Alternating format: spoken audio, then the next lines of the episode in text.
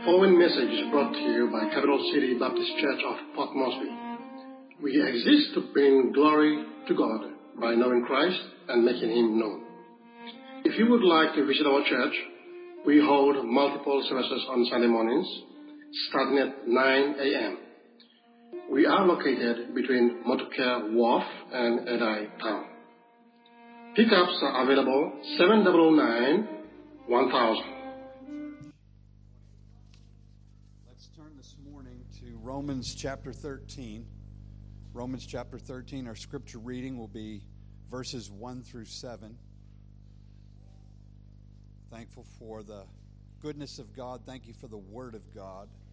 The Word of God is our anchor that points us to our God, that teaches us about Him. And sometimes the things that it teaches us about Him are difficult, and many times they are glorious, but they are always good. Romans chapter 13, verse 1. Let every soul be subject unto the higher powers, for there is no power but of God. The powers that be are ordained of God. Whosoever therefore resisteth the power resisteth the ordinance of God, and they that resist shall receive to themselves damnation. For rulers are not a terror to good works, but to the evil. Wilt thou then not be afraid of the power? Do that which is good, and thou shalt have praise of the same, for he is the minister of God to thee for good. But if thou do that which is evil, be afraid, for he beareth not the sword in vain, for he is the minister of God, a revenger to execute wrath upon him that doeth evil. Wherefore you must needs be subject, not only for wrath, but also for conscience sake. For for this cause pay ye tribute also, for they are God's ministers attending continually upon this very thing. Render therefore to all their dues tribute to whom tribute is due, custom to whom custom, fear to whom fear, honor to whom honor. Thank the Lord for his word this morning.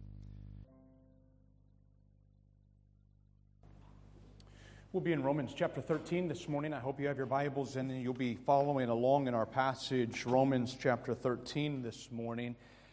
As human beings, we don't like being told what to do. We just don't like it. I am my own man. I don't like being told what to do. We get to see it probably the clearest with little ones because they have not figured out yet how to hide their feelings. You and I, as adults, we know how to hide our feelings. I might not like being told what to do, but I know how to hide it. But the little ones, they haven't figured out how to do that yet. I remember so clearly one day about three, four years ago, little boy was in the transition class. Now, here at SPIA, the transition class is the four year olds. And I remember a little boy, he's still in school now, by the way. And uh, I remember the day when Miss Janice put him down for a nap along with all of his classmates. They all took a nap together. And in, during his nap time, poor little guy, he wet himself. Now, embarrassing moment if you're four, much more embarrassing if you're 14, okay? Now, little guy, there he is. It's okay. Mom and dad had planned for this. Mom and dad had sent an extra change of clothes for him. And there, it's time he wakes up from his nap. He realizes, oh man, I've made a mess of myself. And uh, his teacher took him into the bathroom, got him cleaned up, got him changed, old dirty clothes off, and then goes to put the new clothes on. He's got a clean pair of pants, clean shirt, and when it came time to put the trousers on, he just decided today's not the day to wear trousers. She tried all kinds of different ways to get him to put his trousers on, and he refused. Finally, it made it to my level. I got called to the school because Junior won't put his trousers on. Listen, I only get called in on things that are major ordeal. I am chairman of the school board. And somehow this came to my level. I remember, I don't know where, where, Brother Eric was. I don't know where Becky ended up. I have no idea. All I know is I'm in the front office with a four year old and he's in his underwear and he won't put his trousers on. And I'm looking at him like, put your trousers on, young man. And he looked at me, he hit the wall, boom, no. I thought this is the first time I've ever argued with someone about putting trousers on. I came down to his level, one knee. I held him kindly by both shoulders. Young man, trousers are not optional in school. You will put your trousers on.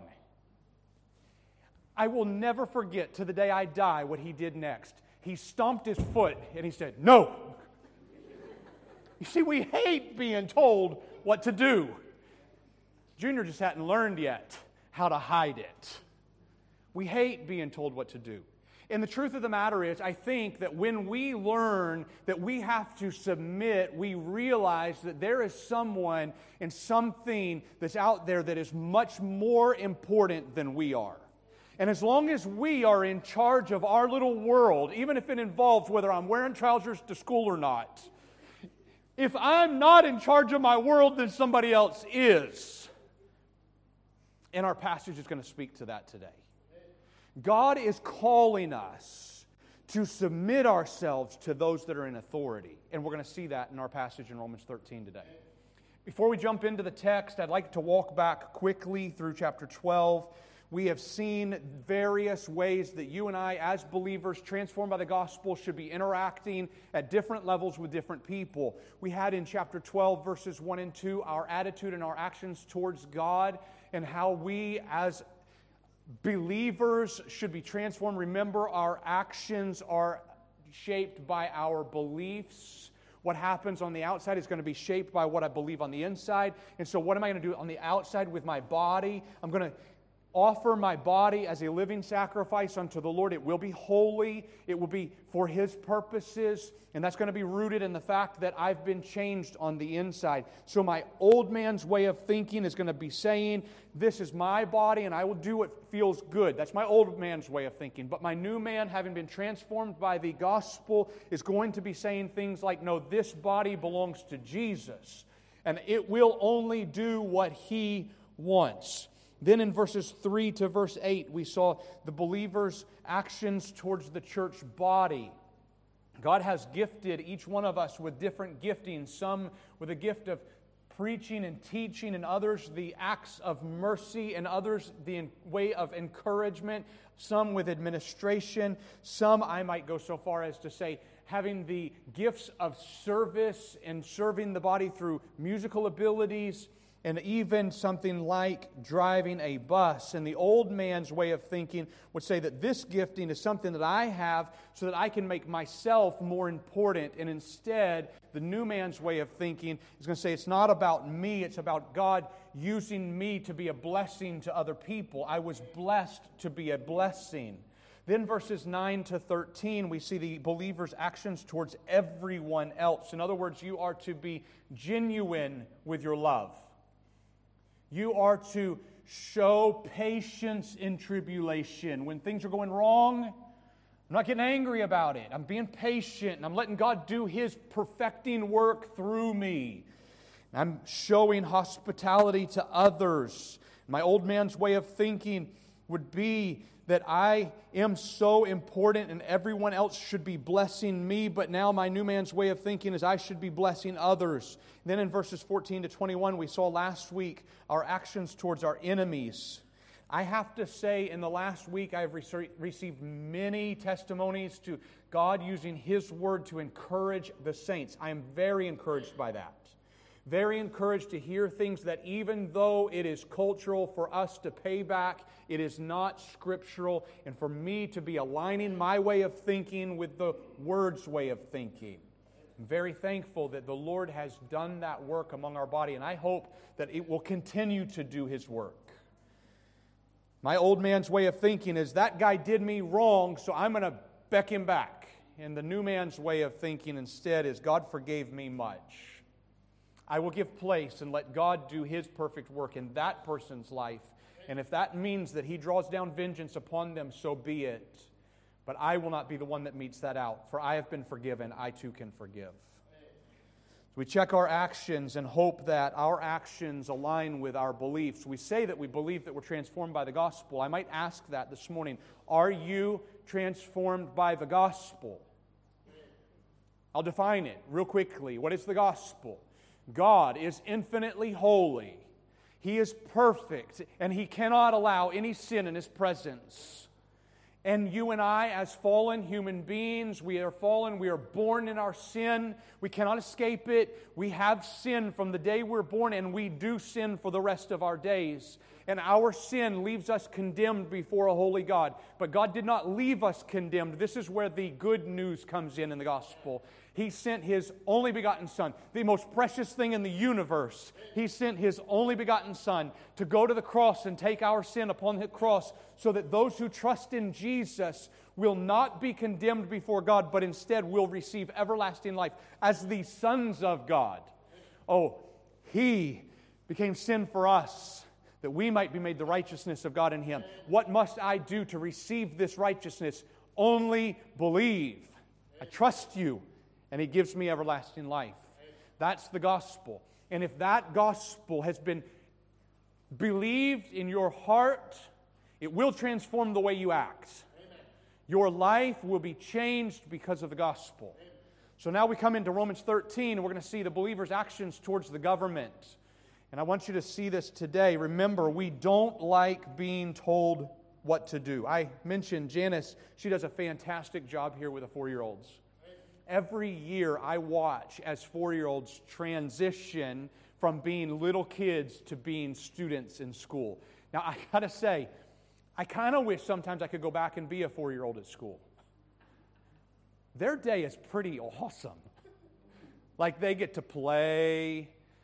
I mean, sure, they got to say, ah, ah, ah, eh, ah. I mean, they got to go through that part. But they get to take a nap what I wouldn't give to go back and take a nap, right? And all of moms and dads would say amen to that. I remember usually the first day of the school year is the most difficult because most of the four year olds that come into school have never been told no a single time in their life. And I remember one uh, just a few years ago, I'm standing there. I usually try to greet the parents and students. I try to keep the parents out and the students in. I just kind of stand there at the door. And I remember one four year old came in clinging to dad. Dad was huge. If you saw dad, you would know. This dad is a big guy. White shirt, tie on. I won't tell you which company he works for, but you would definitely recognize it. And dad's carrying four year old Junior clinging to his side. And Junior's doing his best to try to melt into dad. And dad's bringing him in. And I was like, Dad, it's okay. I'll take him, but I need you to help me, Dad you turn around and walk out the door. And dad looks at me like, huh? I said, trust me, in five minutes he'll be fine. And Junior is, no, don't leave me, dad. I said, no, no, no, let me take care of this. When I take Junior off of dad, kind of like pride him, and I get Junior and we go off to the side, and dad just turns around and he started at, at the door, started to look back at me. I said, no, no, no, just keep going, keep going. You're going to be fine. I get little Junior over to the side. We did step into the bathroom because there was a lot of traffic in the hallway. I get Junior down. I'm one knee in front of him, and I said, You're going to be fine. Tears just streaming down his face. I don't want to be a big boy. I don't want to be a big boy. I said, You're going to be fine. You're going to be fine. Amazing thing, he's in an older grade now, and he has a younger brother that's in school. Guess who wants to be the big boy? right? They don't, we don't like being told what to do. And in our passage today, we're going to find out that we're supposed to be being told what to do. You see, God has placed in our lives visible representations of authority. Those are Paul Tripp's words. God has placed in our lives visible representations of authority. He is an invisible authority. You cannot see him. But if you cannot submit yourself to a visible representation of authority, how will you ever expect that you, a transformed by the gospel believer, would ever submit yourself to God as the authority? So, God has placed visible authorities in your life. And you want to know how well do I follow God? Okay, see how well do you follow the ones that He told you to follow that you can see. And then you'll be able to measure. Now let's read verse 1. This is Romans chapter 13 and verse number 1. I know, church, I know that for a number of reasons, this passage lands flat in our hearts and does not sink. But I'm hoping that we will let it sink. Listen to verse 1. Let every soul be subject unto the higher powers. For there is no power but of God. The powers that be are ordained of God. That's a command right off the top. That's a command. It's a full sentence at the beginning of verse number one. And by the way, that's kind of an odd thing to see in a verse, a full sentence that then goes on to another sentence. You get a full stop at the end of the first sentence. Look at it very closely. Let every soul be subject unto the higher powers. I'll paraphrase submit to your government rulers. That's a command. This is, if you want to know what does God want you to do as a believer, submit to your government authorities. Now, guys, no government authority has asked me to preach this message. I only preach it because it's in God's Word. And we came across it in Romans 13. I hope that you know we've taken 18 months to get through from Romans 1 to Romans 12, and we didn't just do it so we could have this sermon today. But here's the command submit yourself to your government authorities. I know that you'll have objections here, so I'll address two of them. Agreement and submission are not the same thing. You can submit without agreeing. Agreement and submission are not the same thing. So if you see the government authority doing something that you don't agree with, you can still submit, but you don't have to agree. So if things are going in the wrong direction, you can still submit. And we're going to see practically later in the passage how you submit. But it's possible to submit without agreeing. Another objection that you might have is when is it possible for me to actually refuse to submit? And there is a biblical example of this. You might remember Peter when he got arrested for preaching the name of Jesus. And the chief priests and the rulers of the synagogue brought him in for trial, and they said, You will stop preaching in the name of Jesus. And Peter's response is found in Acts chapter 5 and verse 29, and this is what Peter said. Peter and the other apostles answered and said, We ought to obey God rather than men. So there is a biblical example of a time that you can refuse to submit to government authority, and that time is when the government authority tells you to do something that is directly opposed to the mandates of the Word of God. So if God clearly says, meet together, tell the world of Jesus, and the government says, no, don't meet together and don't tell other people about Jesus, you follow the commands of God and not the commands of man. And there are, by the way, no excuses. You don't get to say, well, that one that's in power is not the one that I voted for. You don't get to say things like, well, I don't like the way that they're running things. And if you want a really good example of it, remember who it is that's writing this book and under what authority he's writing. This is the Apostle Paul, a Jewish man writing under the conquest of Rome. A Jewish person hates the idea of any outside nation ever having rule over them. And here he is paying tribute back to Rome, and he is under the oppression that's the right word under oppression of a government who will ultimately take his life. And guess what he said? Submit to your government authorities. That's a biblical command. So I have two questions as I read through verses 1 to 7, and I think these two questions fairly outline the passage. The first question is this Why should we submit to government rulers? Why? Why should we submit to government rulers? And it's found here in verses 1 and 2. The first one, and the first one is this all power comes from God. All power comes from God. Let me read verses 1 and 2 again. Let every soul be subject unto the higher powers for there is no power but of God. The powers that be are ordained of God. Whosoever, believer, listen to this closely, whosoever therefore resisteth the power resisteth the ordinance of God. And they that resist shall receive to themselves damnation. Those are very sobering words. For those who are in places of government authority are there because God put them there. All power is from God. I see several people throughout Scripture making this very same statement. David said it, and David was the beloved king. You might remember King David. David said it, and here's what he said in Psalm 62 and verse 11 God hath spoken once, twice have I heard this, that power belongeth unto God. David made that statement. And if you'll think with me how it was that David became king, we mentioned last week he did not overthrow Saul and he did not put a knife in Saul when he had the opportunity to. But instead, think of it how it was that David became king. In fact, God sent Samuel to Bethlehem, to the house of Jesse, to anoint the king.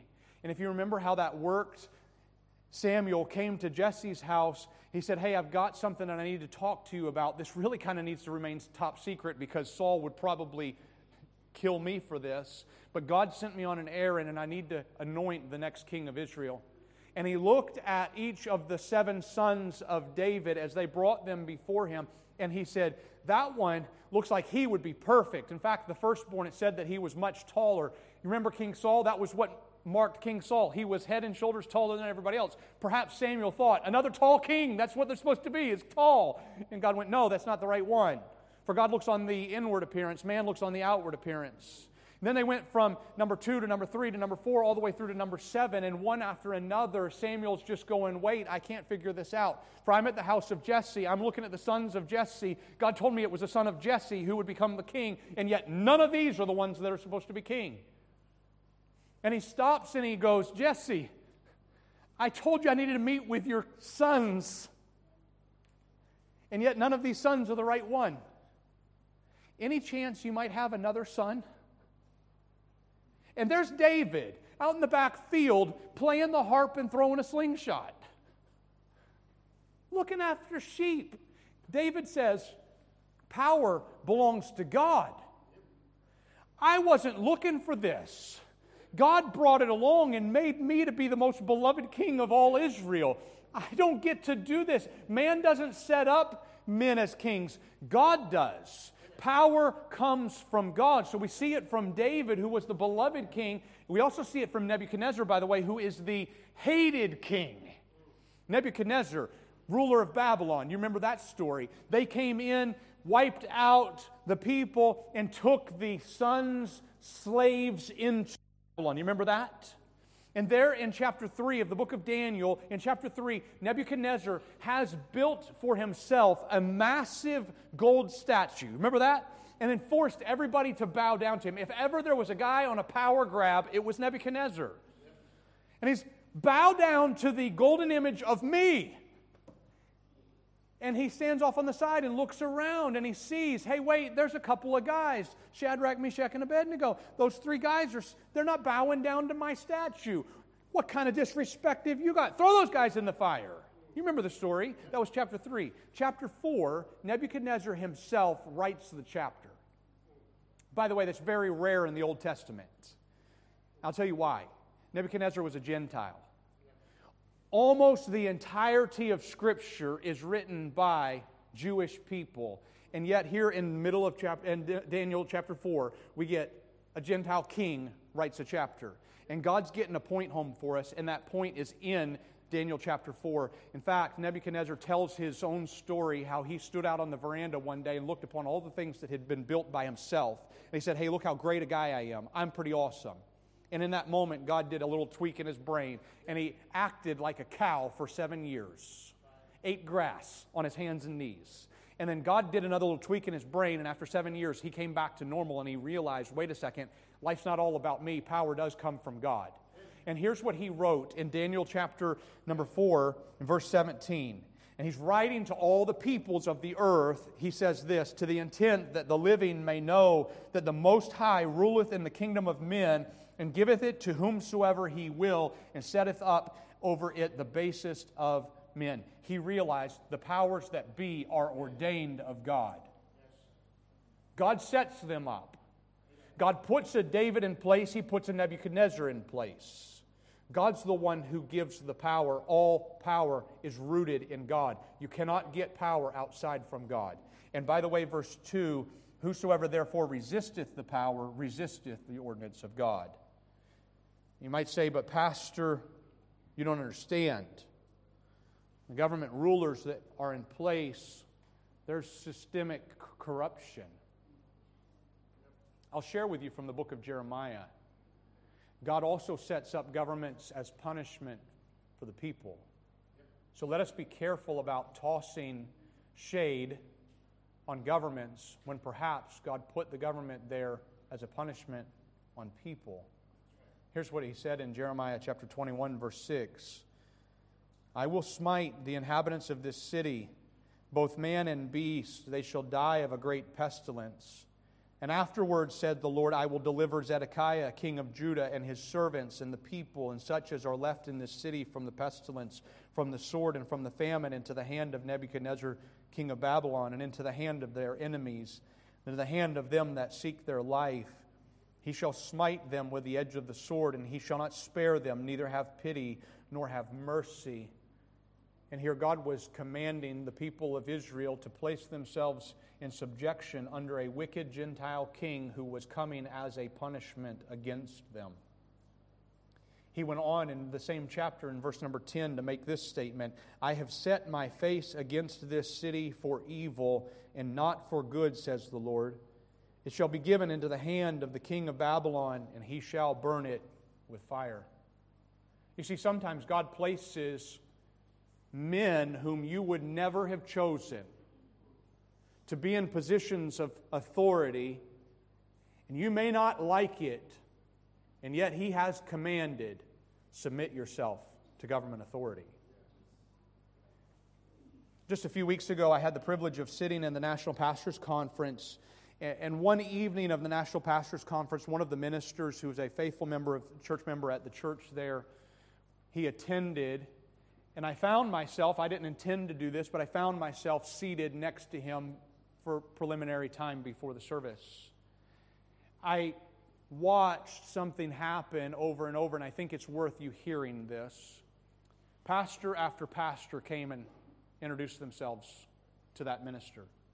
I was just a bystander, sat next to him, and listened to the conversation. And one after another, pastors came, shook his hand, and said things like, Praise the Lord that you got a position in the, in, uh, in the cabinet. We've been praying for you, and we're so thankful that you've got that position. And I heard the minister make this statement, and it really dropped in my soul. Here's what he said Thank you for praying. I hope your prayer hasn't been selfish. You realize, brothers and sisters, you realize that we only consider it corruption if it's somebody else that does it. But if it's us who come asking for the favor, it's not corruption. That's who you know. Let us be careful, brothers and sisters. When we say it's systemic and then we participate, it's still systemic. As we came to the end of the election cycle recently, a good friend of mine, his votes began to rise incrementally in the counting. And I watched and I knew days, the day would soon come, if not within the next few hours, that he would be declared as the member of parliament. I've known him for many years. He's a good friend. I've known him way outside of politics. We had been messaging all through the counting period, through the polling period, and in the counting, I watched as the numbers raised. And I realized here in the next few hours he's going to be declared member. And I sent him a message. And here's the message I sent him I said, Dear brother, I want you to know, as you are declared member within the next few hours, I'm going to make you three promises right now. I don't say this to lift myself up, I say it to help you with a mindset. I said, Here are my three promises. One, I wrote them down here. I will pray for you every day. I will not ask of you anything in the next five years. And if you need someone to speak with or pray with confidentially, I will always be here for you. You see, friend, we watch as someone we care about gets into power, and our mind immediately goes to how can that person serve my interests? That's corruption, guys. And when it's someone that we don't like, suddenly we think, oh, Well, there's a problem. Therefore, I'm not going to submit to authority. And the biblical command is if you're changed, transformed by the gospel, the biblical command is submit. Submit to government authority. Why? Number one, because all power comes from God. And by the way, I don't know if you've noticed it, but I think that we have such a thing currently as election violence where we go and burn places down. Innocent people are harmed because things did not go the way we wanted it to go. It's a problem that we've been facing, and I think it's because people who claim to be Christians are not living like it. Let us, who are transformed by the gospel, be an example. Number two, why should we submit to government rulers? First, because the power is ordained of God. Secondly, because rulers serve for a reason. Rulers serve for a reason.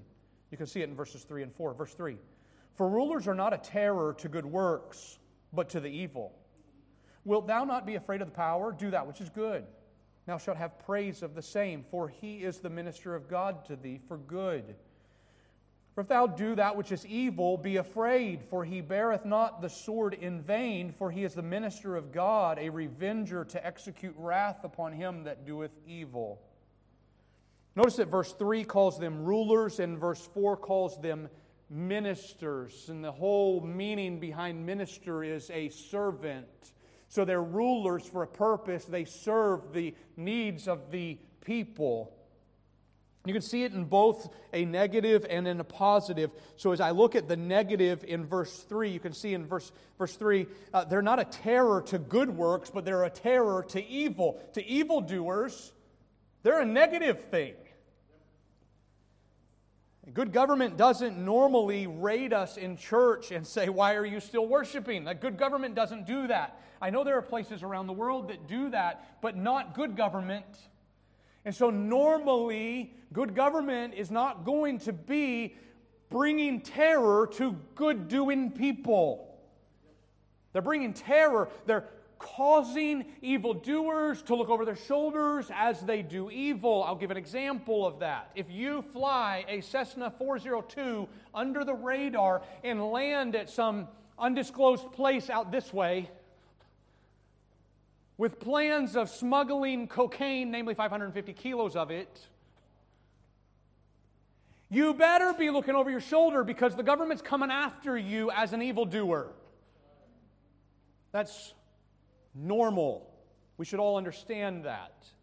And so the government is there to be a ruler of justice. See it in verse 4. He bears the sword, and he does not bear it in vain. Or today we would say the billy club or the gun or the alternator belt. It's not there to be a problem for good doing people, it's there for those who are doing wrong. And then on the positive, to those who are doing right, he is a minister of God to thee for good. You see that in verse 4. He is the servant, the minister of God to thee for good. You say, how's that work? What's that mean? It means that the government is in a position to do good for its citizens. It does things like build roads. And you say, Pastor, I got here by driving across the Grand Canyon, potholes left, right, and center. Just be thankful. Brothers and sisters, I know I, I call for those things to be repaired as well, but just think with me for just a moment if there was no government, there would not have been potholed roads to have driven on. We would have been driving on bush tracks that we just cut anywhere we wanted to go, and when it got rainy, you would not make it to work.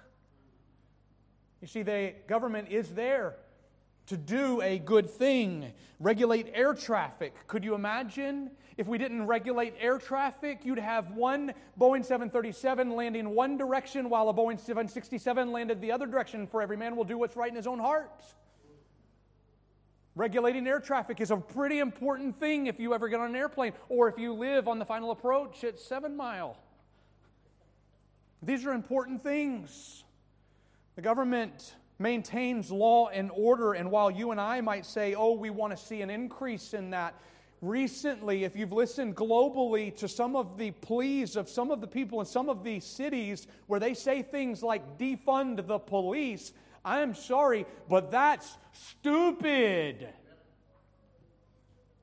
You're talking about the purge will break loose in your city if you take the police away.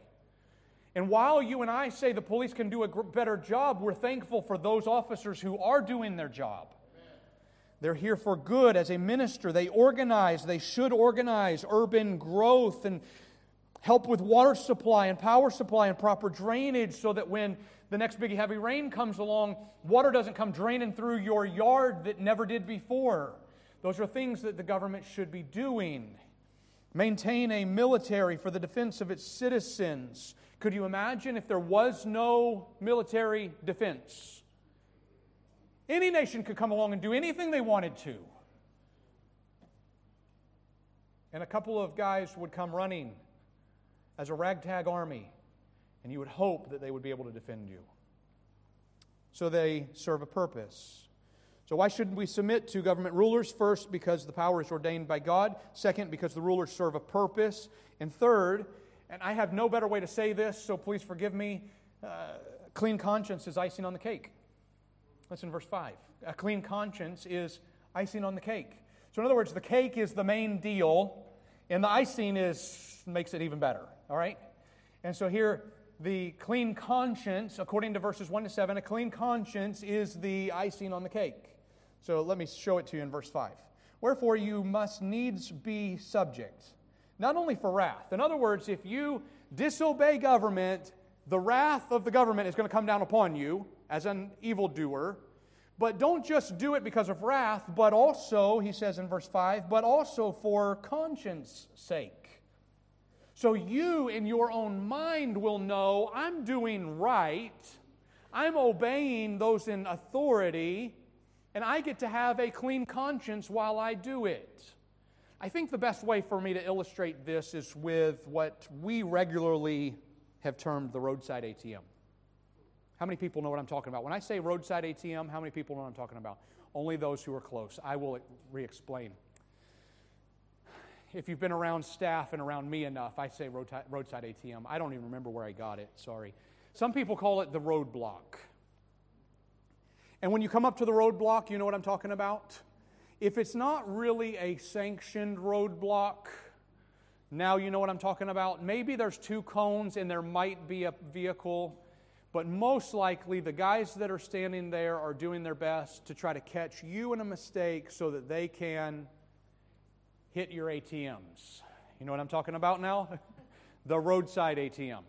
And so, as you approach, by the way, they are a government authority, and so you're supposed to submit. As you approach, like I do, I approach, I put the window down. I know this is when it's probably a little bit not above board. And as I approach, I know I have a clean conscience because I know I do my best and go out of my way to make sure that my vehicle is registered, has a safety sticker, I've got my driver's license, everybody in my vehicle has their seatbelt on, all my turn signals work, and I have good tires. That's something I go out of my way to make sure I do. And by the way, I hammer that with our staff here. They probably get sick of me talking to them about it. But the nice thing is, when I come up to the roadside ATM, I have a clean conscience. So that when he comes and he starts inspecting things, I get to talk to him about anything I want to. I can invite him to come to church. I have all kinds of good times with these guys on the side of the road because I know I have a clean conscience. I have nothing to hide from them. Now, let's change that picture just a little bit. And let's say if I knew that I had an expired driver's license and I roll up on the roadblock I'm going to do everything I can to get him to not want to see my driver's license. So you know what that looks like. I come up and the windows stay up, right? And now he has to do the motion to get me to put my window down. And then I have to do anything I can to get him to talk about something else. And then he asks, Do you have a driver's license? Oh, yeah, I've got it. I've got it. And uh, can I see it? Oh, sorry, it's in my bag in the back. Hold on a second. And I'm hoping that he's going to just give me a wave by. Why? Because I know I've done wrong and I don't have a clean conscience. You see, if I'm obeying the authority, The clean conscience is just icing on the cake. Everything else is set, and I can go on about life knowing that He's not going to be coming after me as an evildoer. But I know that I have a clean conscience. And He says, He just makes a point of it here in verse 5. If you're doing right and you're submitting to authority, you get to live with a clean conscience. And by the way, it even works even if you, they do wrong against you. You get to have a clean conscience. And sometimes I don't mind scooping the icing right off the top of the cake and eating that by itself. So we've seen why, then let's see the practical how. The second part, verses 6 and 7, practically, how do we submit to our government rulers? First off is verse 6, and here's the practical one pay your taxes. Pay your taxes. Verse number 6. For, for this cause, pay you tribute also, for they are God's ministers attending, attending continually upon this very thing. Verse 7 Render therefore to all their dues, tribute to whom tribute is due, custom to whom custom. We'll finish the verse in just a moment. So they are God's ministers. You see that in verse 6, attending continually upon this very thing. So pay tribute, that's taxes. Pay your taxes, and there's a reason that you pay taxes. It is so that the government will have the financial ability to do those good things. You'll notice in verse 7 pay tribute to whom tribute and custom to whom custom. And I'll give just a word of clarification there. Tribute, true meaning at its root, tribute is there's a foreign nation that has invaded, you pay tribute to the foreign nation. Custom is the tax you pay within your own nation. But you'll notice that he did not leave it just at the one, he said to do both. Pay tribute, even if it's out to those whom you do not like, and custom, that's inward to those whom you should like. So pay taxes, whether it's to outside or even in your own com- country. And you might think with me about an example from the life of Christ as he himself paid taxes. Yea, keep in mind, the King of Kings and Lord of Lords paid taxes. You say, yeah, but he, went, he sent Peter down to the Sea of Galilee and they caught a fish and there was a piece of gold inside of the fish and they used that to, the coin to make the payment. Look, the point is not only pay if there's a miracle. That's not the point. The point is pay even if it takes a miracle. Pay your taxes. How do you practically submit? You pay your taxes. And I might just make mention, since it would fit well here within the idea of submitting to civil government and civil authorities, you don't hack your mobile phone in order to try to get free data. And you don't hack your Easipay meter or bypass your Easipay meter or hire someone from PNG Power to come and bypass it so that you can get free power. You don't cut the water line so that it'll run in the road and create a drain so that someone will have to compensate you for the work as you fill it in or the government when they come to repair it. You don't help yourself to a container truck when it overturns. That's theft. You say, Pastor, there's people who steal on much bigger levels. Just let those guys get away with their 10 kg rice and 10 kg flour. No, it doesn't matter what level your sin is at, sin is sin. Don't allow yourself to make excuses for why you can sin and they can't. Don't do it. Don't offer a bribe to someone in a government office so that you can get your driver's license or police clearance or an NID card or a COVID vaccination card or a passport or a birth certificate. Don't do it a number of years ago, many of you would understand that we, right now, for our church, are in a court battle in order for us to even keep our property. Some of you would know about that. We've been in national court for five years. The next hearing is supposed to be in November.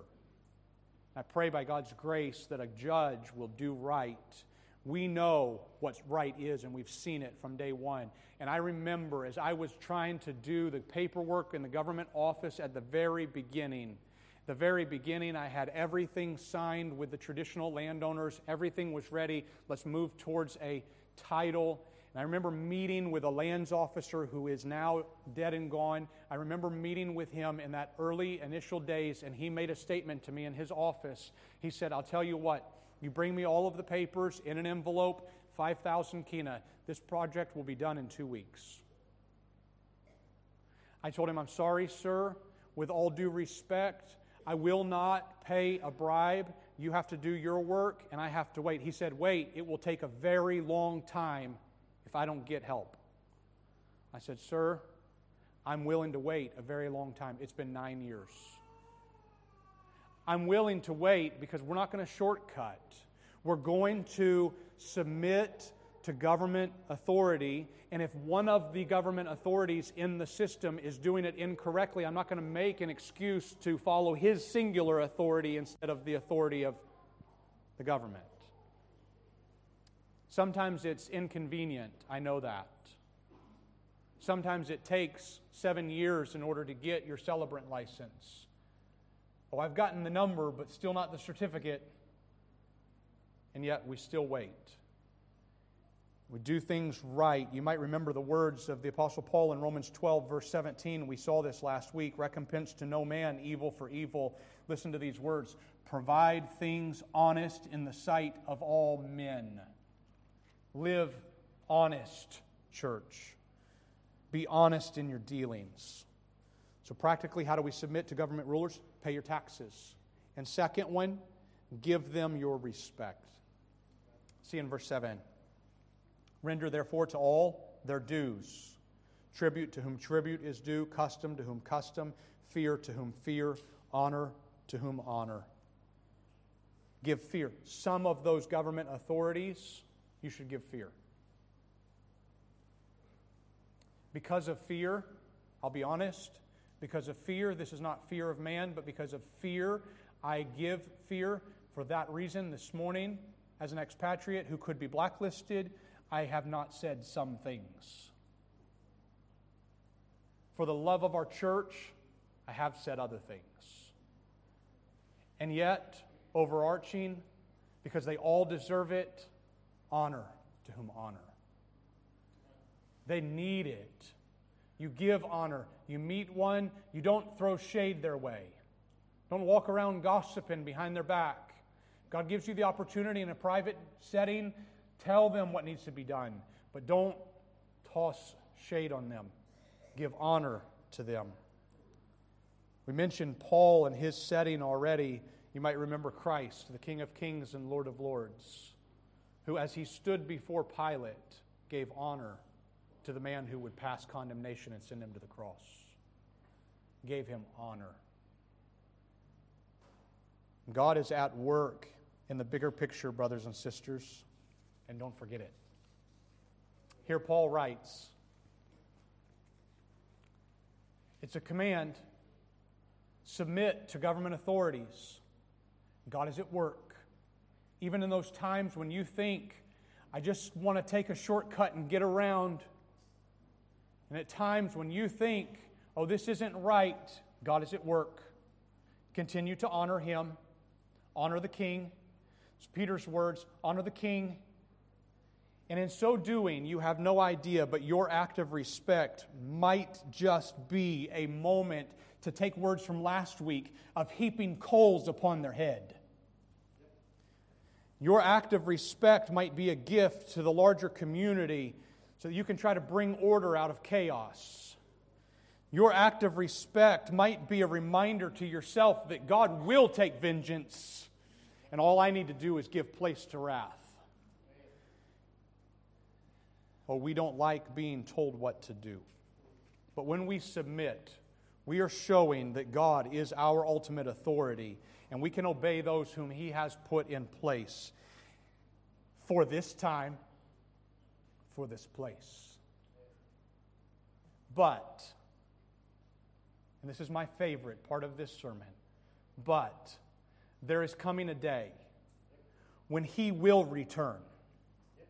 And He will set up a government that is more perfect than any government this earth has ever seen I will quote from Isaiah chapter 9, a prophecy that was written 700 years before the birth of Christ and has not yet been fulfilled 2,000 years after the birth of Christ. And here is the prophecy For unto us a child is born, unto us a son is given. That's Jesus. And the government shall be upon his shoulders. His shoulders, brothers and sisters, his shoulders are broad for they are the shoulders upon which he built the entire universe, spoke them into existence, and upon his broad shoulders will be the government, and there will be no corruption in his government. Everything will be right, and his name shall be called Wonderful, Counselor, the Mighty God. Even so, come, Lord Jesus, the Everlasting Father, the Prince of peace, both everlasting Father and Prince of peace. Of the increase of his government and peace there shall be no end. Increase of his government. You know what that means? No recession. When you chart out the government of Jesus Christ for eternity, it will only get better and better and better. There will not be LNG projects that bring the economy up and then a downturn while we wait for the next one. Oh no, there will be increase and increase and increase forever and ever and ever, and the peace that will come with it. For no outside nation will be able to look upon it with greed, wanting some of it, wherein they would be drawn to invade. For no, He is the King of kings and Lord of lords. He rules over the entire universe with an increase forever and ever, with peace that will increase forever and ever. For no one will ever try to challenge and take take any part of it. And upon the throne of David and upon his kingdom to order it and to establish it with ju- judgment and with justice from henceforth, even forever. The zeal of the Lord of hosts will perform this. And this is a promise. So, in the meantime, submit to those whom He has put in authority. Father, I pray that you would help us God, on those days when we're frustrated, help us to give fear to whom fear, honor to whom honor. I pray we would be faithful in paying our tribute, paying our custom. I pray that we would not defy government orders that are not opposed to the Word of God. Lord, we as a people have been transformed by the gospel, and I pray that that would be shown in our lives, in our interaction toward the government. It's in your beautiful name I ask these things. Amen.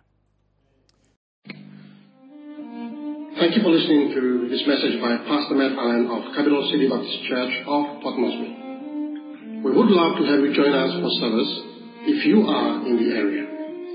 If you need help with transportation, please give us a call on 709 1000. Again, it's 709 1000.